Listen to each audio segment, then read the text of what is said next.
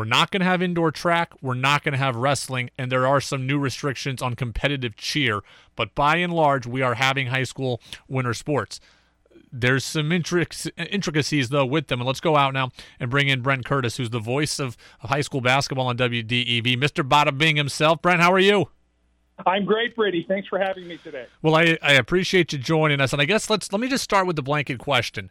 Are you surprised that we are having high school sports nearly on every level? I am not. I think that uh, the state of Vermont, especially the folks in the Department of Education, in conjunction with the Vermont Principals Association, have been paying very close attention uh, to the athletics in different states at different levels, all the way from pro to uh, college and down to high school. And I think that uh, the conclusion they made was based on analytics. And as you heard um, Ms. Moore say today, uh, she thinks it's necessary for the students. So there's two other main points out of this. So the big point is we're going to have sports nearly in full, and the other two things are number one, no spectators. So no parents, no friends, no associates. It's going to be the players, the officials, the coaches. That's it. Your thoughts on no fans? Well, you know, I think it's something that has to be. Now, this is going to really hurt those schools that have a big fan base. I'm thinking right off uh, Little People's Academy and big Hazen Union High School, that 700 seat gym. And when you have the rivalries there, that place is packed. On the other hand, I think it's the way we're going to have to do things for now. For us, it's going to be somewhat business as usual. We cover five core teams, and between DEV and LVB, our sister station, we do about 62 basketball games a year, covering boys and girls in all four divisions, and we're going to be right there there's also like we saw in the fall there is going to be a mask mandate and you know what wearing a mask as a former athlete myself doesn't seem all that restrictive when you talk about bowling, maybe even when you talk about gymnastics, things where there's a natural pause in the action. But hockey and basketball, those appear those to me would be hard sports to wear masks in, but they're going to have to do it. Your thoughts on the mask mandate? My thoughts on that is it is a mandate, and I think it's going to be tough on a fast break. I think it's going to be tough on teams that like to run hard. Uh, and I, I think they're going to be paying very close attention to it. Add to that, if you will, uh, we don't know yet whether they're going to allow varsity and JV on the same night because you hmm. know we're talking you know at least two to four coaches. We're talking uh, two scorers, uh, timekeeper, uh, officials between two and three officials per game. There's going to be a, a mixture of people involved in these basketball games, all required to wear masks along with the athletes. I think it's also interesting to note, as you mentioned that point. You know, I remember when I was playing JV basketball, varsity basketball, you'd be sharing a locker room, right? The JV team would get in there at four o'clock and get changed, and then the varsity team would be in there at halftime of the J, you know, or third quarter of the JV game. There'd be a lot of cross um, crossover between JV and varsity teams. I do think that's an interesting point you raise.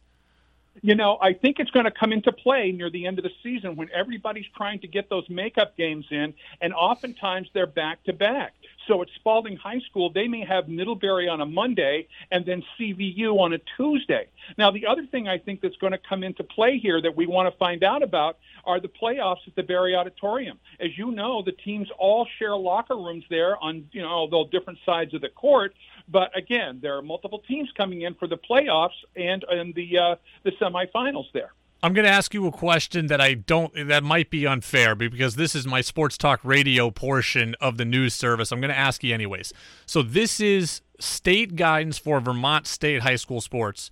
What about a team like Vermont Academy that is not part of the VPA but is housed in Vermont and brings in teams from other states and other prep schools? That's a pro, that's a powerhouse basketball program. Do you think that they're going to be able to play because they certainly aren't playing only Vermont teams? And that's a question that we actually have been tossing around here since we got the information uh, through WDEV. It's going to be interesting to see how they handle visiting teams and what they do uh, in away from home games. So again, they're not in the VPA, and it's going to be interesting to see how they respond to this or how they're ordered to respond to this. And I'll get you out of here on this. Brent Curtis, voice of high school basketball, WDEV, with us, longtime broadcaster. Again, another question that's not necessarily in your wheelhouse, but I'm going to ask it anyways. We saw yesterday that Norwich has canceled winter sports in the GNAC conference. We know Middlebury's not going to play college sports all winter.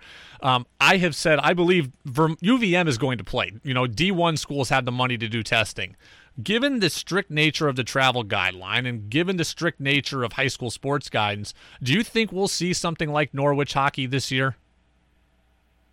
You know, I, I, I doubt it. I think what's going to happen here is that people are going to have this basketball program across the state under a microscope. And the minute, the second something breaks out, I think we're going to see the state step in and take the necessary action. So I think a lot right now is up in the air, but I do think it's going to be under a microscope, Brady. Brent Curtis, voice, longtime voice of high school basketball here on WDEV and our sister stations as well. Brent, we appreciate the guidance. Well, what we'll do is I'll put this full interview up uh, on the Brady Farkas Show podcast, so you have the full interview there, and we'll play some of it back in the afternoon news service as well as in the Brady Farkas Show tonight from 5:30 to 7. Brent, thanks for your perspective. Look forward to hearing you. It's going to be different. You might be you're going to be the, one of the only people in the gym, but we're looking forward to hearing you again this season. You might get an echo on the bada bing.